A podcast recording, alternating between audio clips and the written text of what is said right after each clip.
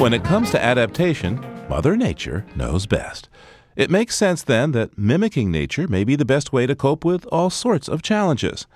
Here to talk with us is Anamarija Frankic, a fellow at the Biomimicry Institute at the University of Massachusetts, Boston, and director of the Green Harbors Project. Welcome to Living on Earth. Hi, thank you for having me.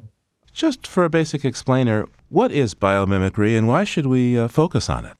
Biomimicry really utilizes biological models to evolve sustainable solutions to environmental, technological, engineering, and design challenges that we have. And to not only learn from nature, but also learn about nature and its complexity to address our problems today is just like a almost like a common sense. Uh, give me an example of uh, biomimicry.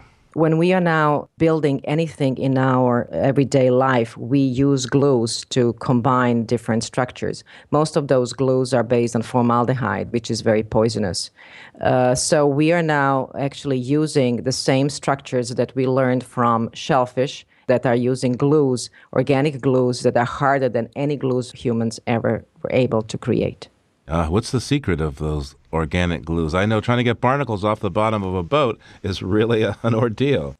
Yes, and when you want to collect shellfish or specifically oysters, you need to use very hard hammer to detach them. When we talk about this organic glue, we are trying to use chemicals that are soluble in waters that are not harmful to nature because that's uh, the key life principle is that nature produces chemicals that are not harmful to themselves or next generation.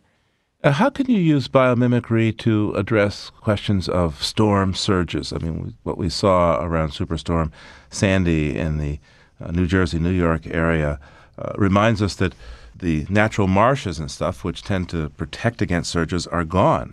That's uh, a question that in the last 10 years, biomimicry has been working with uh, designers and architects and landscape architects to create uh, what we call almost like a soft structures or living structures along our hard structured uh, harbors.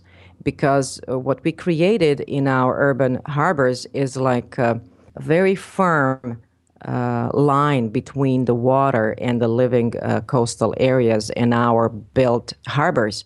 And very often those lines are very concrete and straight. I always tell my students if you find a straight line in the nature, call me because everything in the nature has a reason how it formed and designed and created the strategies that will, in a very long time, for millions of years, support their function and, and becoming more resilient and sustainable and how can we now build our structures that can biomimic uh, the type of salt marshes and uh, shellfish beds and eelgrass beds? And that could maybe help us also in the biomimicry understanding. How can we now build structures that could support us in the long run and also be more adaptable for the environmental changes that we are constantly experiencing more and more so?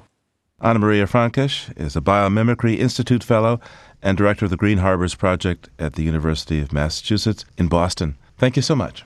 Thank you very much for having me.